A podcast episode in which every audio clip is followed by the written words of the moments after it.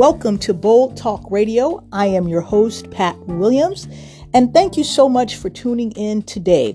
Uh, as you guys may have been following along, today we're working on episode four in our five part series with book author Robert A. St. Thomas. He's the author of Riddle of Oz. And so I invite you guys to go back, listen to episode one, two, and three.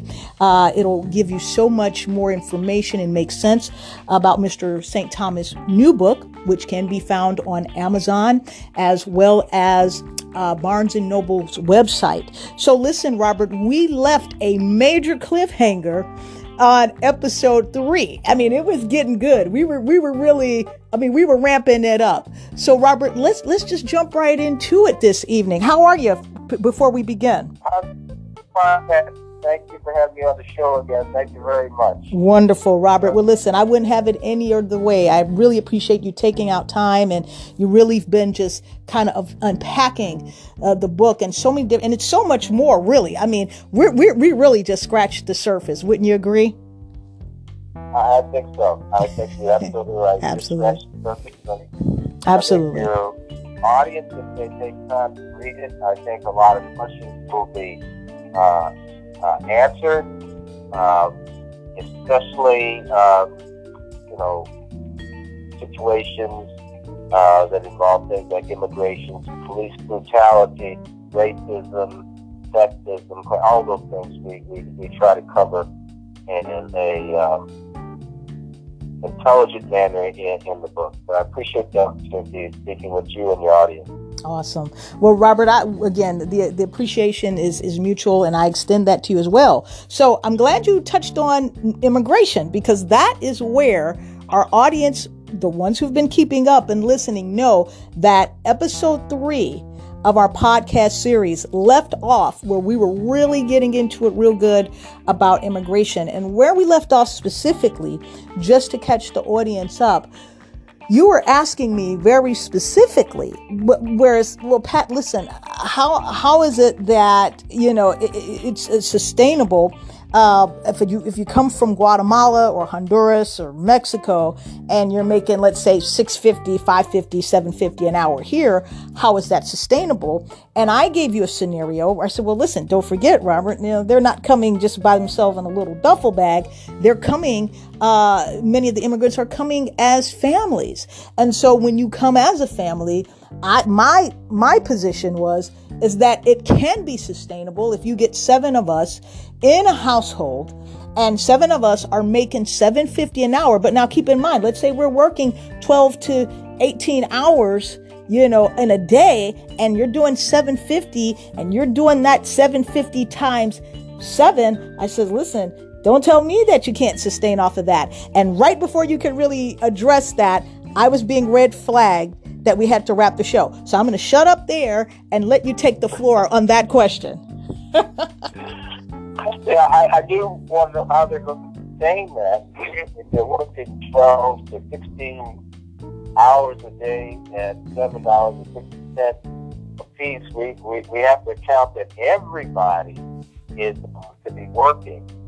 Uh, and, you know, it just, it just seems that you couldn't make it down there with with with with uh, meager income, uh, just because you're moving to the United States, where granted, you know, uh, 750 is is, is, is, is like a million dollars, you know, uh, for some folks, but I still our cost of living, our cost of living index is so much greater than it is down there. I, I just have problems seeing how uh, immigrants would be able to sustain it without having some sort of assistance that would come from, you know, the, the folks in the United States to to basically allow them to, um, to sustain, you know, a decent, uh, yeah, a decent life uh, in the states. I mean, the, the apartments, uh, depending on where you land. I mean, if you go to someplace like San Diego, uh, big metropolitan city that has jobs, it isn't cheap.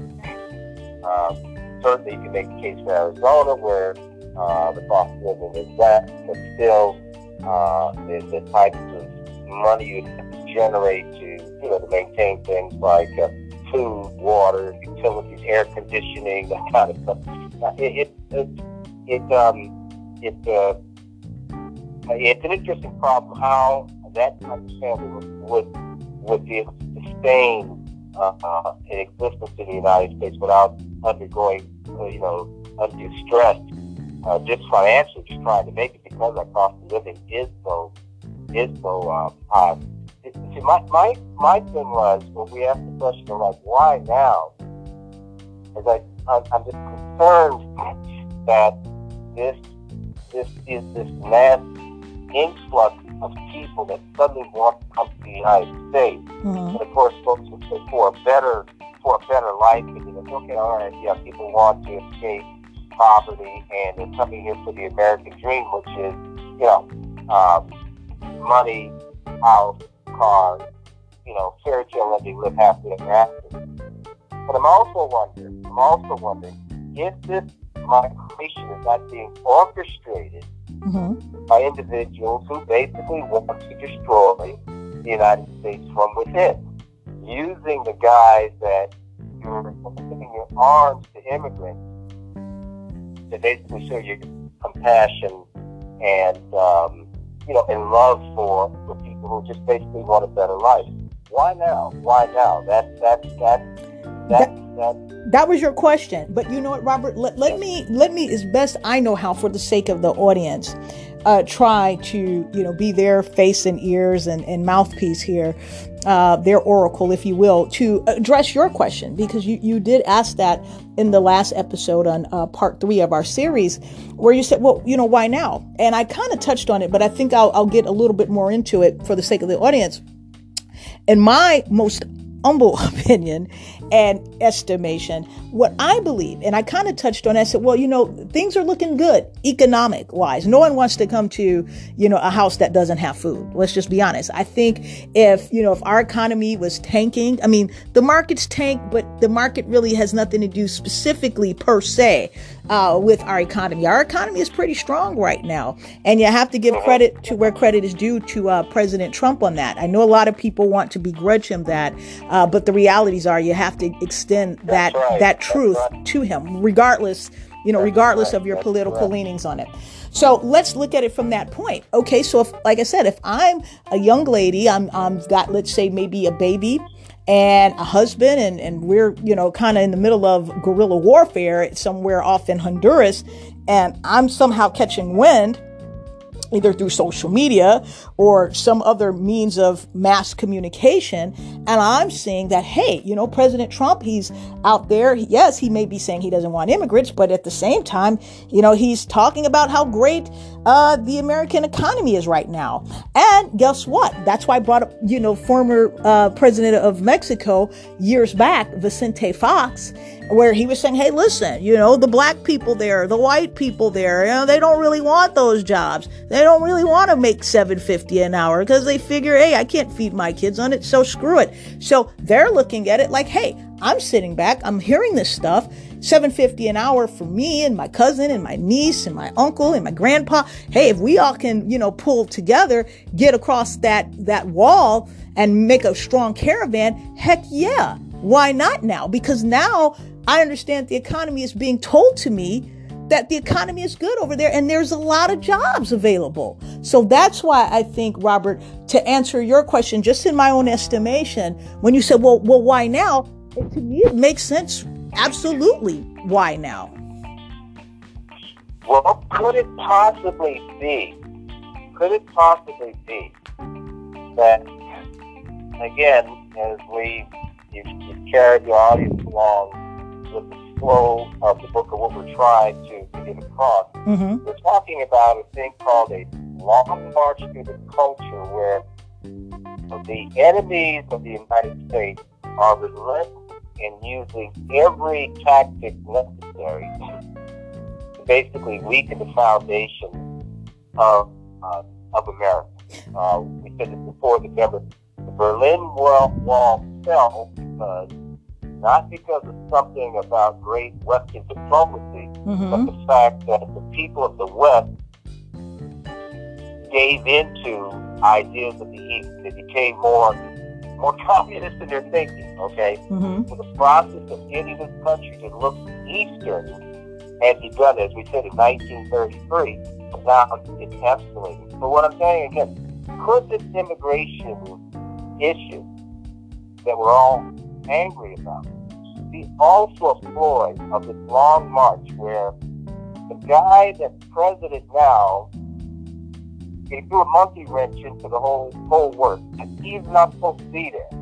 He's not supposed to be there. The person who's supposed to be president is Hillary Clinton. Mm-hmm. Hillary Clinton is supposed to be the president to basically turn this country to steer it forever left. Okay, if something occurs where this guy Donald J. Trump is now president. Okay, now in order to do damage control, if you know, we're going to try and do everything possible to discredit this man. You know, we're going to bring up past affairs.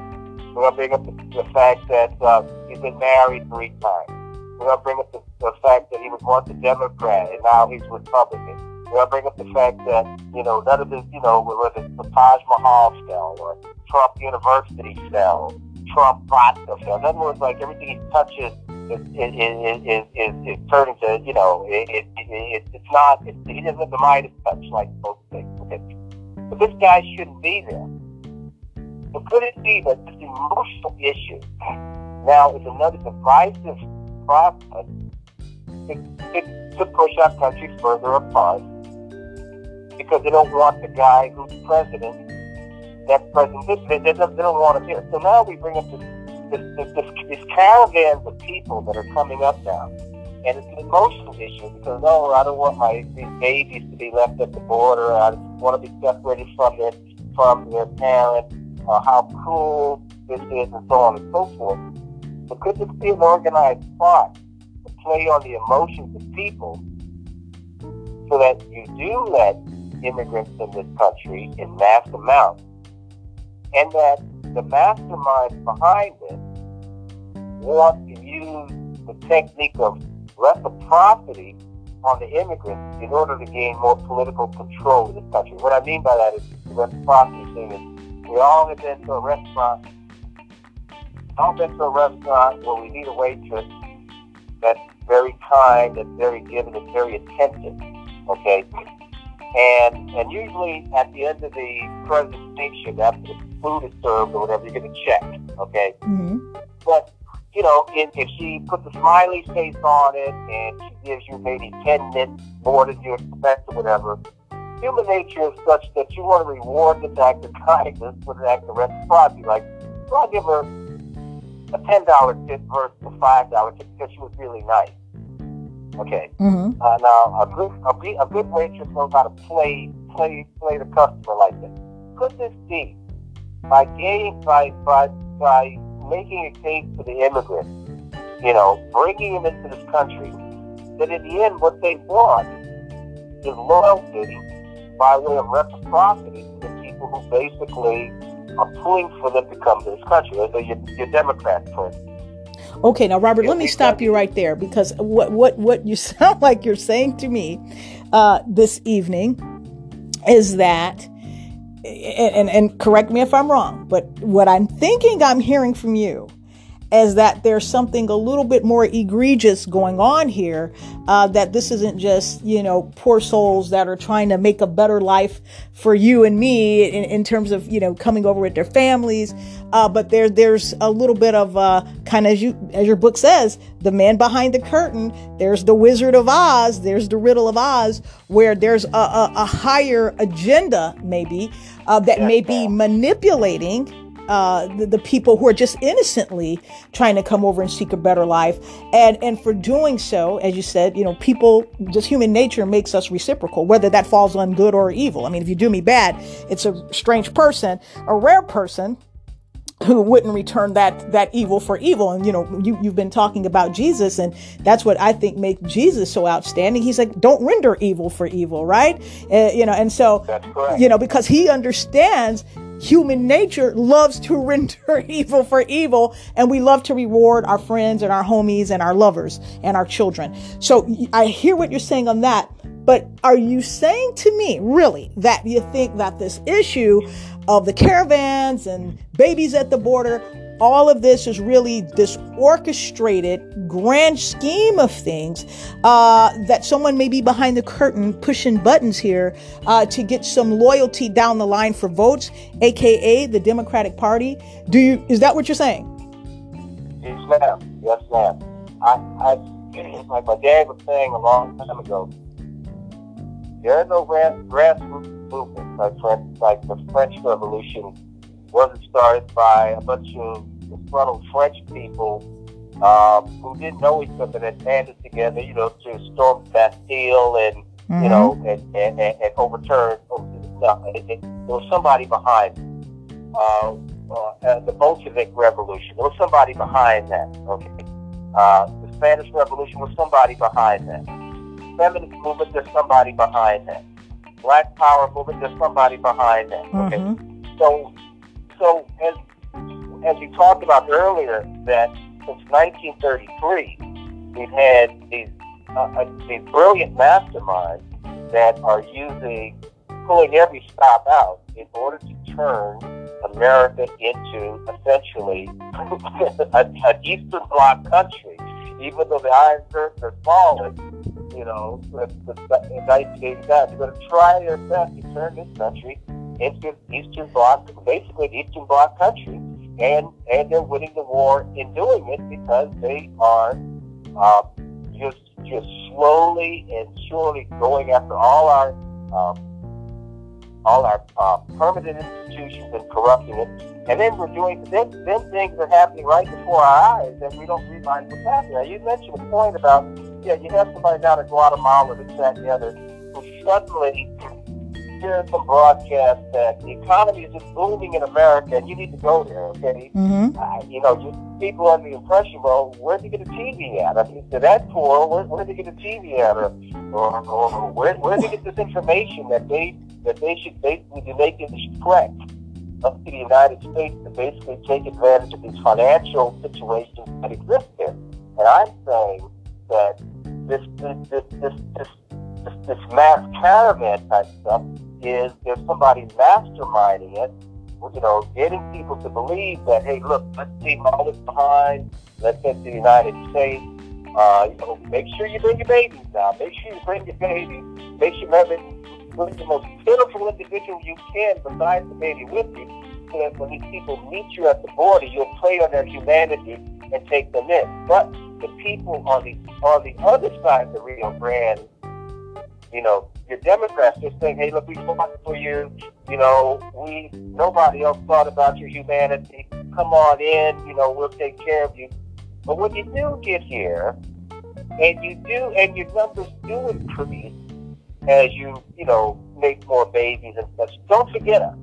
Don't forget because you're the ones that were fighting for you. So I'm saying down in Central America, there was somebody that instigated it and there was somebody up here that basically was going to be the, the, the, the you know, we're, we're thinking with open arms. So yes, I do think that something um, more egregious has gone on. That's why I asked the question, why now? Why now? Why didn't I see this? Why didn't I see this say like in the '60s when the when the economy really was booming, really was booming? Why didn't we see this? Well, well, well, you know you know what, Robert? Let, let me jump in and, and, and say, because I'm going to actually address that. I think you, you have to also keep in mind too. Now you were around in the 60s. I, I didn't, I didn't get here until the 1970s, but, um, mm-hmm. from just, you know, my, my parents, thank God they're still with us. And, and I have relatives who were all, you know, in, at that time. I think, but just even knowing history uh, and being a student of history, I think the reason why, I mean, shucks, America itself was in complete upheaval during the 1960s. And I know that you touch on that in the book as well. Uh, there was a, much upheaval when you're dealing with the civil rights and you're dealing with uh, women's liberation and, and, and these sorts of things. And then there was Vietnam. So again, I think the reason why we may not have seen it at those times with the caravans coming in droves maybe in the 60s. I mean, then it was a few years, you know, where you had Martin Luther King. He was assassinated. Malcolm X was assassinated. Uh, JFK, John F. Uh, you, know, you know, right. JFK was right. His brother Robert was assassinated. So there was a lot of upheaval. And remember when I was saying something earlier? I'm like in the last episode, most people don't want to come to your house if you don't have any food or if the house is burning down. So I uh-huh. think that would explain why the caravans didn't get going in the well, 60s. That's, that's, that's an excellent point that there was so much social upheaval that were too scared to come up here. That's a good point. That's a good point. I, again, I'm sort of, you know, being hard-headed about this why now type thing because the end of the 60s would have been would have been the time that you would have made that move. It would have been the time that you would have made that move. For instance, the Depression ended not by FDR. The Depression ended in the 50s and the 60s, okay? It ended when folks had money now to spend on housing. And the money that went into housing and things, that's officially into the Depression. We could say in the 60s when we were booming, when people had money, we people were moving into the, the suburbs to get away from blacks. So White flight. So mm-hmm. Yeah, you know, I, I, I that would have been the move I would have made uh, to come here where it would have been dirt cheap to live in a place like uh, Texas or New Mexico. It would have been, it would have been great, and, and I don't really think people would have would have would have, would have cared to live because there was so much prosperity going on in the 60s. But let me ask you this, though, Robert. Why do you think people care now? Because see, you're you're raising a point if prosperity, uh, you know, if it mentioned back in the 60s, let's fast forward because we, we've had waves of downturn and we've had waves of prosperity. Uh, I mean, even since I've been on the planet, I know that in the 70s, you know, it was a downturn in the economy. Reagan era kicked in. It was boomtown rats at that point. I mean, money was just flowing. And then there was the downturn under uh, the late George H.W., who has just recently passed uh-huh. on. Uh-huh. And then we had an upswing again, right under Bill Clinton's administration, and then it went down. So you see what I'm saying? So we've had waves of prosperity. So my question to you is, and because you like you said you're really kind of stuck on that and i'm glad that you're kind of stuck there as why now and i think i'm a little stuck there for my audience sake is why not now because now seems to be a good time under trump to say hey listen guess what there's jobs there's money to be made let's let's do it. Now I hear your argument that it may be someone, you know, manipulating the marionettes behind the scenes, but let's just strip it down to the the common person. I'm pretty sure that you know if, if there's a family if there's a, a, a guatemalan family and they're coming here uh, through mexico and through the caravan i mean do you think they really even care about that? All they care about is hey i'm in a place that's safe uh, that i can feed my kids uh, and and that i can have a better life. Yeah. Uh, yeah I, I agree with better life thing and i think all people with any humanity in their heart want that for or just about anybody if they're coming to be decent citizens of, of this country. I, I ideally do it the correct way, come as a, you know, do the five year thing, do the, you know, uh, you know, the testing, the swearing in, know, pledge, and all that kind of stuff, the way a legal citizen, a legal, uh, you know, the, the legal process to do it. I, I have no problem with that. Again, I, I, I'm that this is one of these long march techniques to basically divide the country up by using, it, it's playing on the emotions of other people, okay? That but Robert, why not? but Robert, why not? Why not in this instance play on people's emotions? And here, what I'm basically saying is this: unless I'm a Republican and I hate Hillary and I hate the Obamas and I can't stand the Democratic Party and I hate Chuck Schumer and I hate Nancy Pelosi. I mean, unless I'm a person coming from that stripe, then I could see why this would be a, a, an upheaval of, hey, you know, we got to kind of watch these people all crash in the party at, you know, at the border because here's the deal. We don't want these people to get over here. And next thing you know, the Democrats are in, in, in power for the next 20, 30 years. If I'm that person, then yeah, I care about that. But if I'm not that person, then why not be in touch with the humanity and as you mentioned, the emotionalism of saying, hey, that's just a family that wants a better life. I mean, unless there's a political aspect to it, why would that be a problem? I guess that's the, the issue that I want to present to you. Mm-hmm. Yeah, uh, I still think that what the master plan behind it is that you, we're going to invite more and more people in mass into this country and, you know, sort of bend the rules because we're they're playing on our emotions. Okay.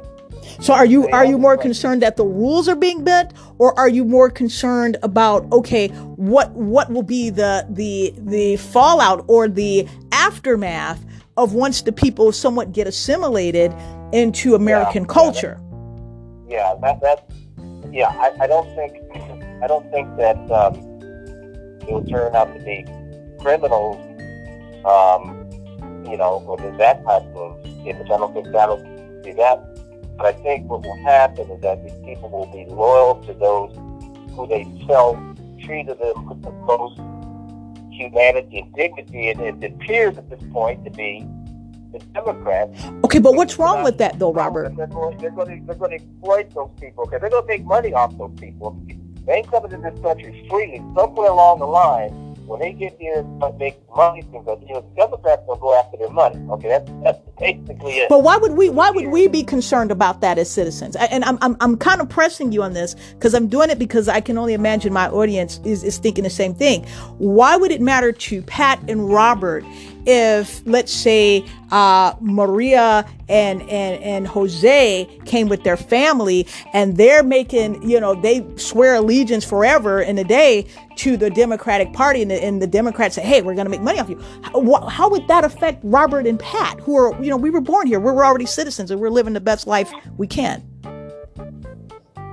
Yeah well again uh, you're dealing with the situation of individuals that may that some here as immigrants may ultimately have more power than you who've been here for you know 70, 80, or 90 years.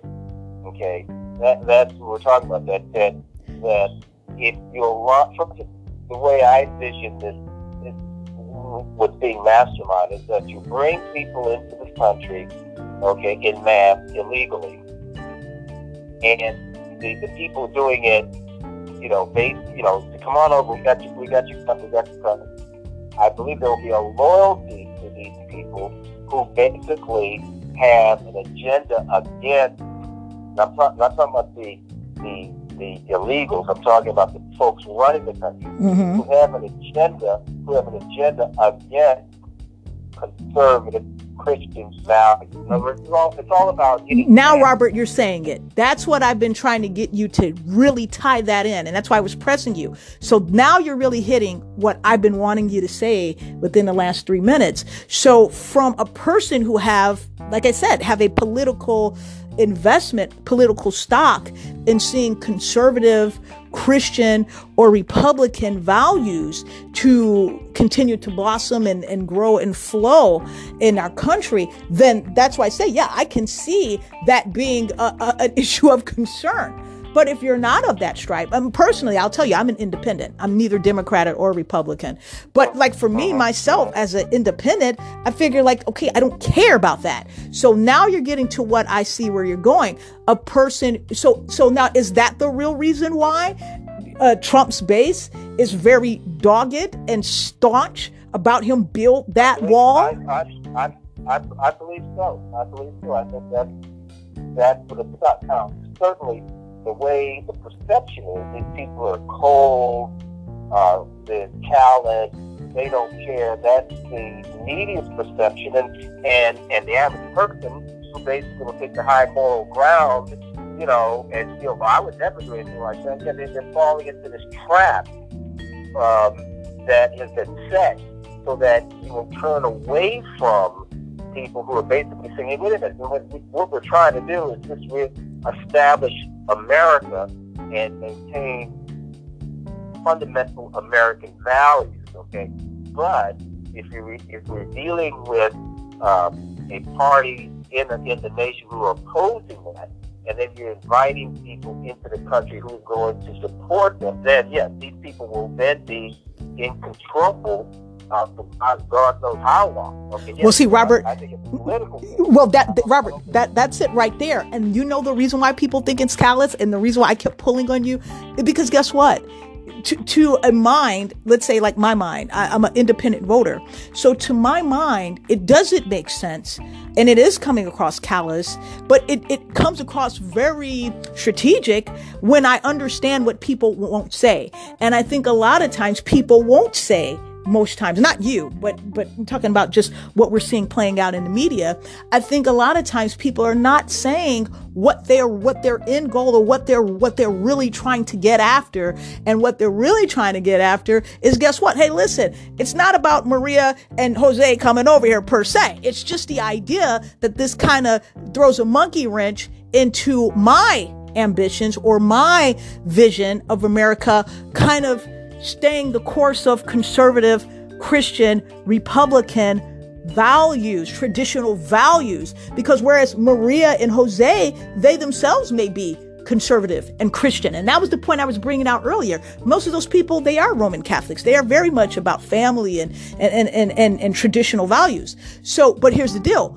Once the Democrats do all of this outpouring and outreach, you know, for them, you're absolutely right then guess what? My vote's going to be forever sworn to that party. Now, if that party is out here saying, hey, listen, you can light your bra and panties on fire in the middle of the street and let your tatas knock in front of everybody, that's just going to be the end result. So that makes sense to me. And I think that's why people Robert, are looking at the the Trump base as being callous because the Trump base is not really saying what they want to say. Is guess what? It's not about Maria and Jose. We're not racist against them. We just don't like the idea that the Democrats will reap the benefits of showing benevolence to these people.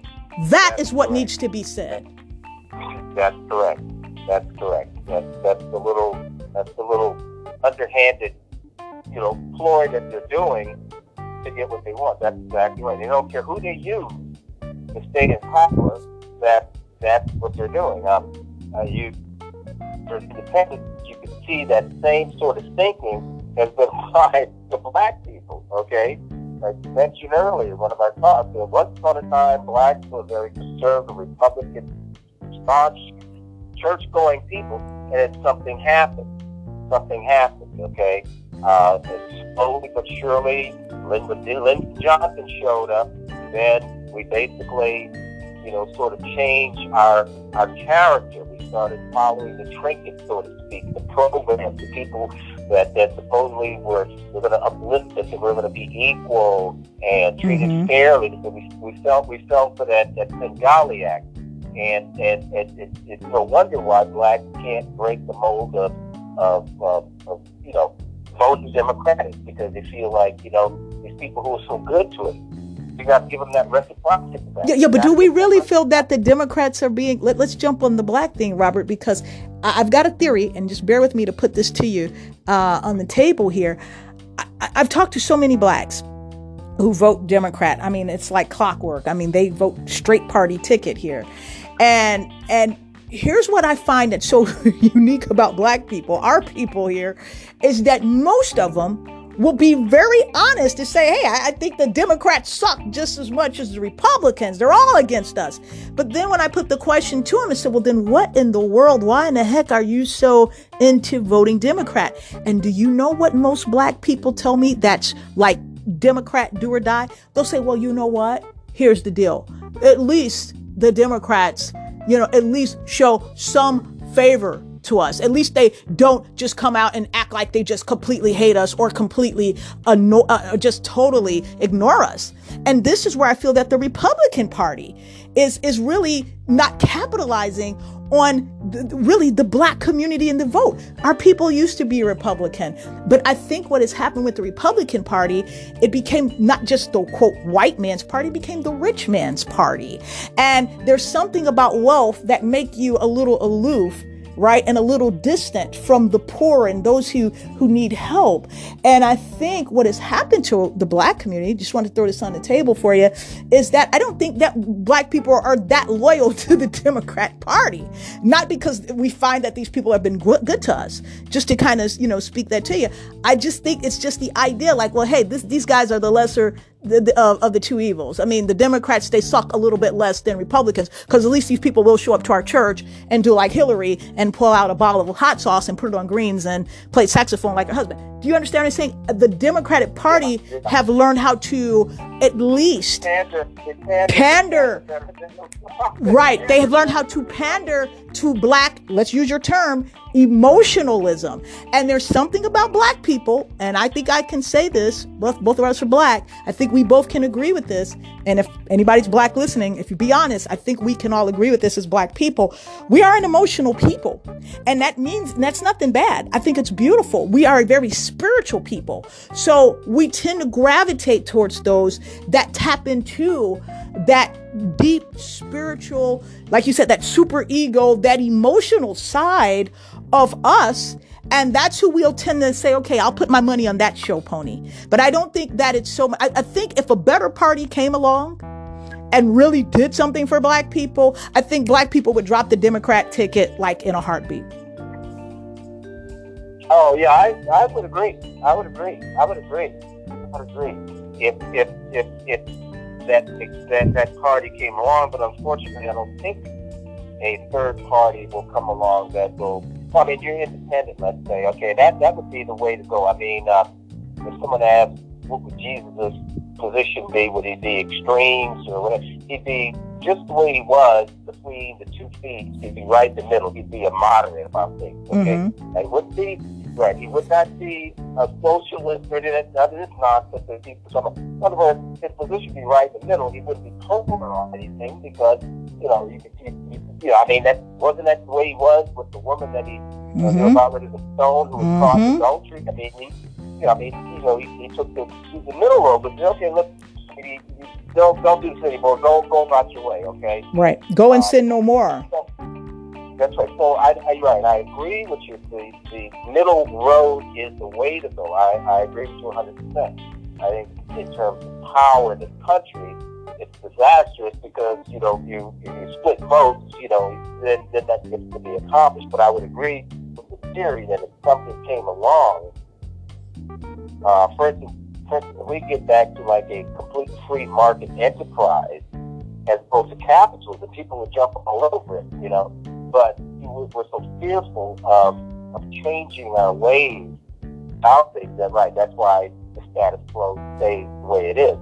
Uh, I, I, I, do agree with you that the pandering of, um, of the Democrats does appeal to the emotions uh, of black people, but I'm glad you brought that out because maybe that's the thing that black people need to hear that, again, you have people that are sizing you up and you don't even realize what they're doing to gain the benefit of you. I mean, that's what basically marketing is all about, playing on your emotions, and that's mm-hmm. what these people are doing. Do these people care anything about you? Uh, you know, the great scheme at the end of the day, probably not. But as long as you give them votes to stay where they're at and enjoy this thing called power, they're going to use anybody that they can in order to enjoy power. You know, uh, but I like what you say. If black people truly understand that again they're being they're, they're being they're, they're part of a marketing ploy and to sit down and discuss it amongst each other, then maybe they could come a little more rational with uh, their approach on on, on, on, on these political matters as opposed to, well, this feels this way, I'm going to vote this way. Or this guy, like they you know, he, he poured hot sauce on the, I mean, Hillary. I, I mean, you know what, Robert? I, that was one of the biggest turn offs ever to me is when I saw Miss Hillary do that, Miss Madam Secretary of State, when she did that on the campaign trail. And to me, it was just so, um, I, I, mean, it, it, was just so me. it was just so condescending. And I'm not saying that Hillary necessarily meant that. I, I, she may have meant it as just a joke and just to, you know, kind of, you know, show, hey guys, I'm cool, I'm hip, I'm down with the with the new stuff. And that's where I think she kind of was coming off as just on a personal tip. I'll say that. But yet and still, it's just it was just a turnoff to me. But but let me let me say something else to you, Robert. I'm going to give you a quote. Recently, um, Mia Love uh, the former senator, and I, I, can't. I think it was Utah. I think that's where she was, and uh-huh, she uh-huh. recently uh-huh. Yeah, lost Utah, Utah, Utah right? Uh-huh. And she recently lost her her reelection bid. We know that just last month in uh, early November, and Trump had some words for her, but she came back and had some words for Trump. And I'm going to paraphrase her quote, but I, it, it moved me because I said, now this this lady, she gets it. This girl gets it. Mia Love, she addressed, you know, her of course the media, and she says, listen, she says, I feel that the Republican Party is missing a great opportunity with my community, with the black community. And she says, here's why. She says, Trump and today's moderate, modern, mod, I'm sorry, sorry, modern Republican Party she says they look at the black community as transactional. So when you see Kanye in the office and he's talking about prison reform and, and that sort of stuff, it's very transactional. And she says, and you never get the feeling being a black person in America, at least not speaking of the, the current modern Republican Party, you never get the sense or the sensing that they're willing to take you home. And she said, and at least the Democrats the Democratic Party has been able to tap into that, that they at least present we're not here just to be transactional with you, where we have this cold stare, hard handshake, but we're willing at least to take you into our home, if not into our heart. I thought that was so moving and poignant. And Robert, that's my question because I, I know that you are a, a strong conservative and I, I'm an independent, but I definitely lean more conservative. But that's my question to you. Why isn't the Republican Party capitalizing off of the, there's this need, there's this hunger, there's this void. And I think if they could be a little less transactional, as Mia Love said, and become like, hey, listen, let's really show the humanity. I think why why isn't the Republican Party doing that? I like what you said earlier about the Republican Party, actually, probably the Democratic Party too, is, has been become, uh, you know, parties of rich people. Mm-hmm. Um, uh, I think that's the thing. They distance themselves from people. They believe that, you know, I've done this by the sweat of my brow, my own hard work, that type of stuff. And probably, maybe what the blacks are seeing in the that they see this disrespect that uh, you are not where I'm at because you didn't put forth this effort, you know, or maybe you didn't have, you know, the IQ that I have. But I, I agree with you that there is this um, this elitism type thing that is going on um, with them, and yes, that does turn turn people, especially black people, off. But at the same token, um, you know, the the Democratic Party is basically just using people for a a their own agenda. I agree. Now, so I, I agree with you that if, if a third party can come along and just be honest and straightforward and pure, that would work. But you have these, these egos uh, that happen to be, you know, predominantly white, who are basically vying for the ultimate power uh, politically in this in this country. And it, it, appears that with the Democratic Party, their way of attracting um, the masses to support them is with the emotional point of view. Uh, the Republican seems to respect those who basically follow his path in a sense, know, guy that works real hard, studies real hard, self-sacrifice, and he's a self-made man. It seems to be that that's the type of person that they that they seem to um, respect more. Yes, okay? but Robert, let me ask you a question though. But but you see where I what what I really want you to speak to is what about the golden opportunity that the Republican Party I feel is letting slip away? Because here's what I'm what I really want to say is this. I think if the Republican Party would say, listen, we're missing. We've got a golden ticket, a golden goose who's ready to lay a golden egg.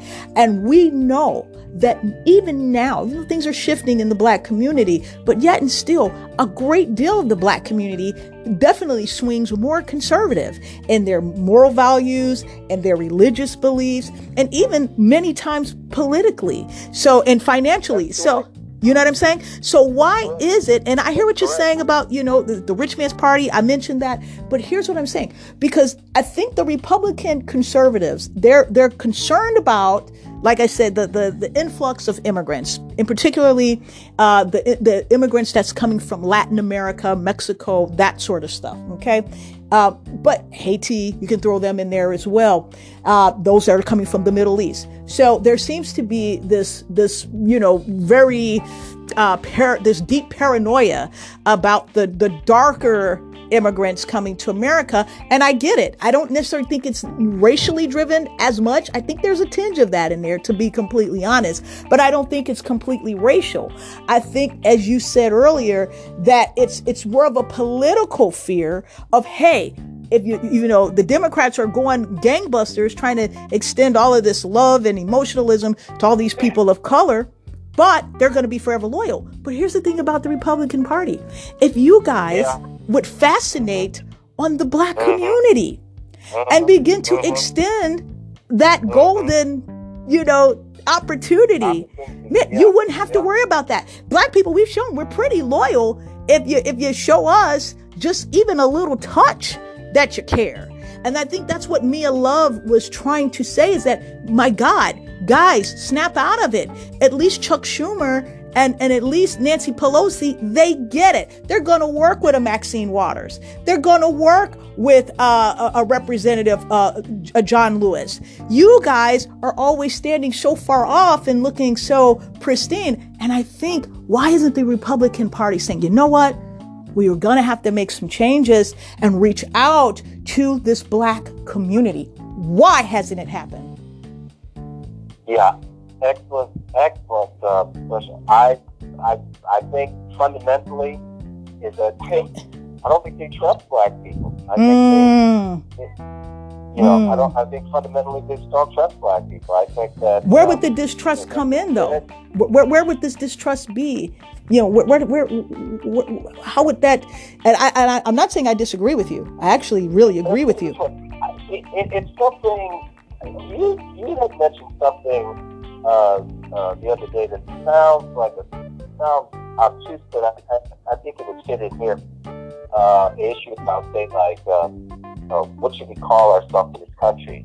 Should we call ourselves African American, or should we be mm-hmm. you know, just Americans who happen to be black? Okay, mm-hmm. and uh, to me, I get a sense with Republicans, and it may be their fault. It may be their fault, but I get the impression that most blacks feel that this is not their country. Oh. Remember, Republican technically means a defender of the republic. A defender of the republic. That's really what a Republican is. So, almost, it seems like they're engaging with people, we're talking about our people, black people, who don't feel like they're American. They feel like they're minorities. Okay, they feel like minorities, but not people who would defend the republic.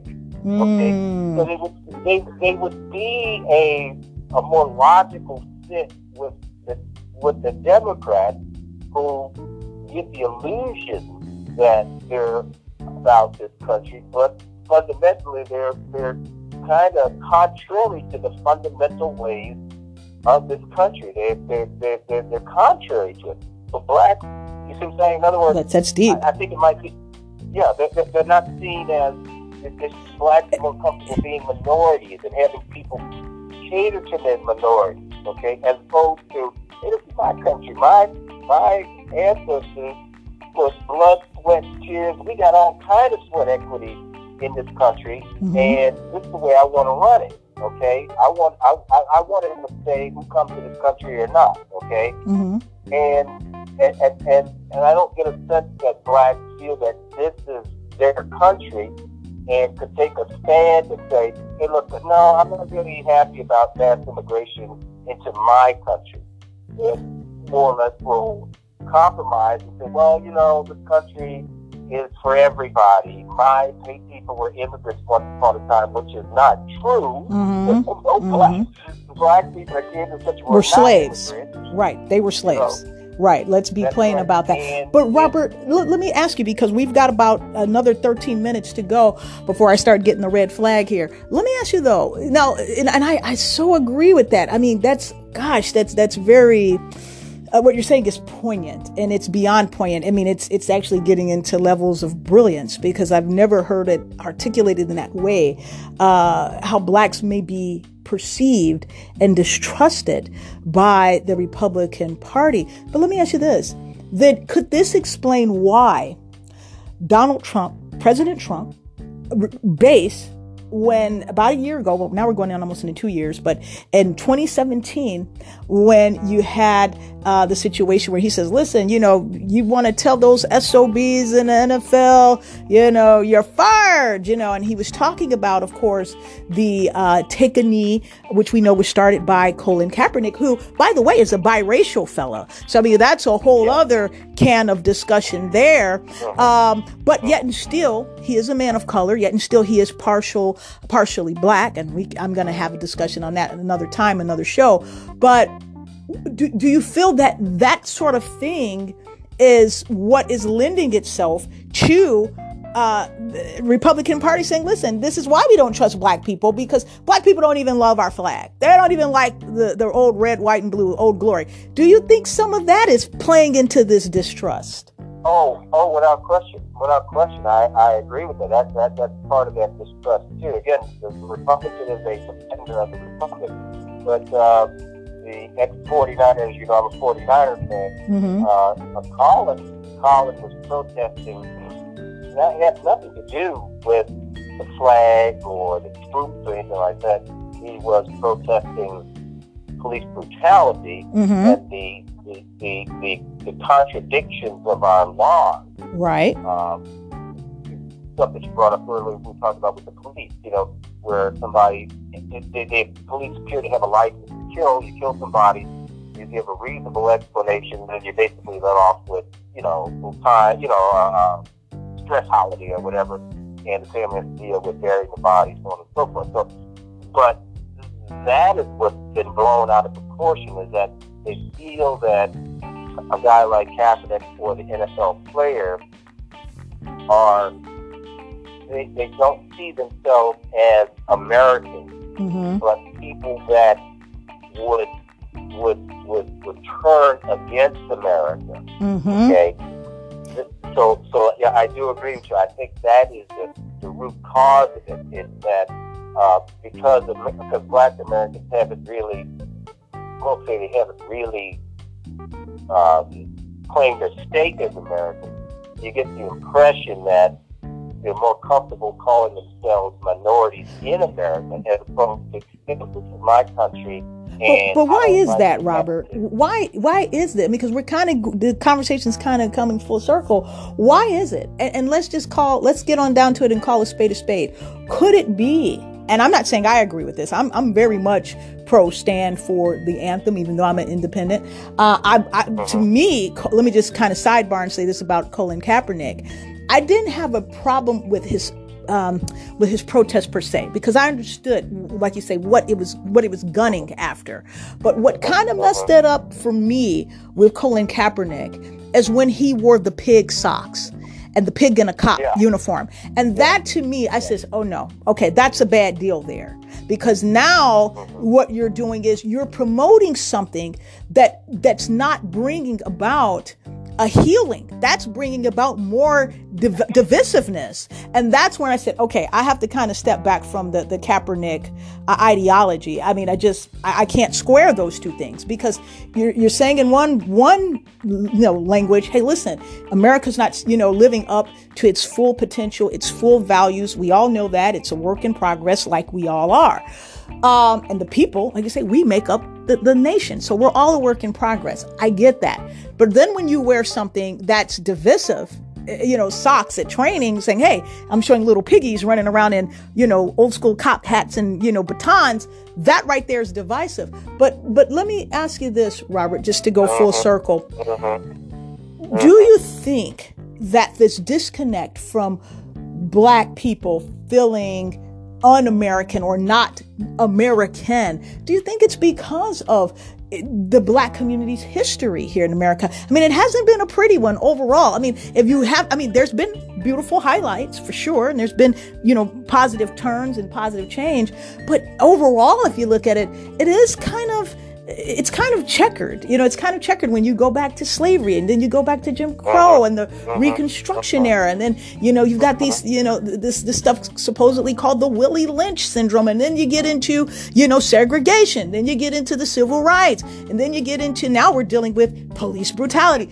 So do do we blame a people for having somewhat of a disconnect or as a country should we all black white and everybody in between try to rally behind this community and say, listen, we do have better angels, guys. No, we can't change the past, but man, we sure got today. Do you understand what I'm saying? And that's where I feel the Republican Party is dropping the ball. Instead of being distrustful and distrusting of the black community, rally this community and show your better angels to them. That's the way you break that distrust.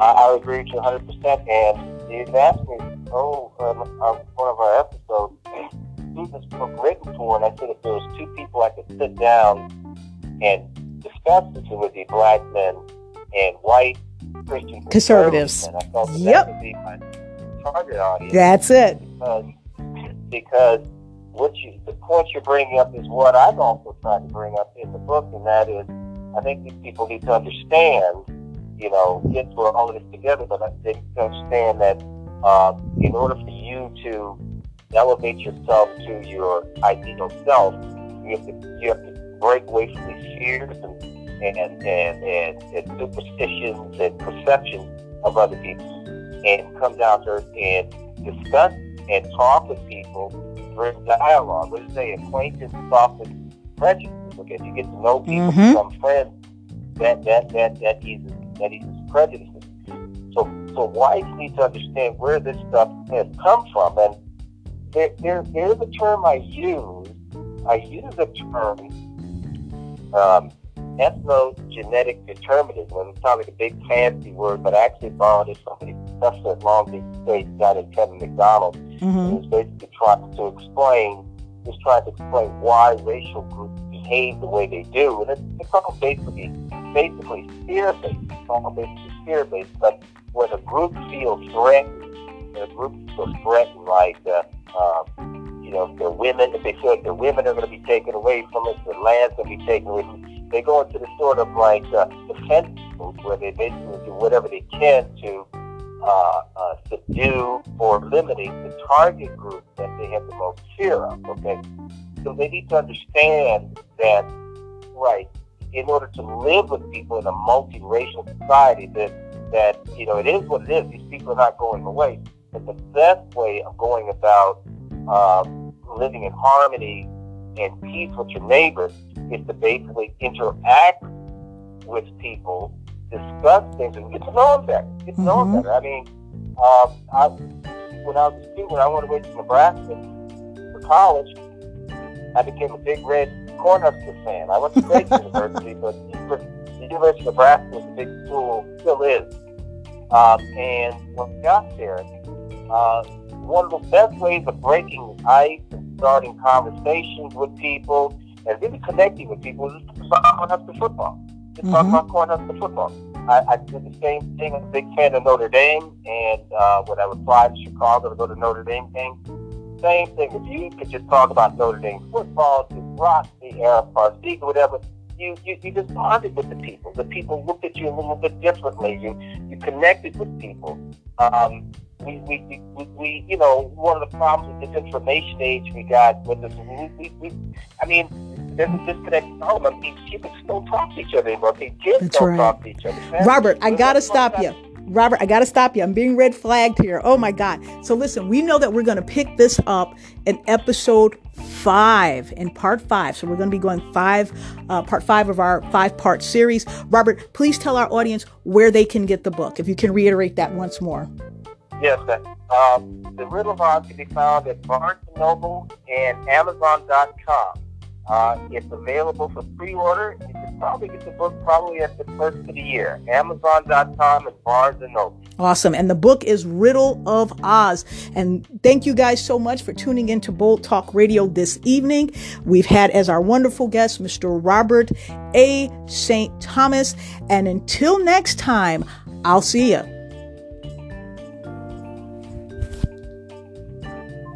you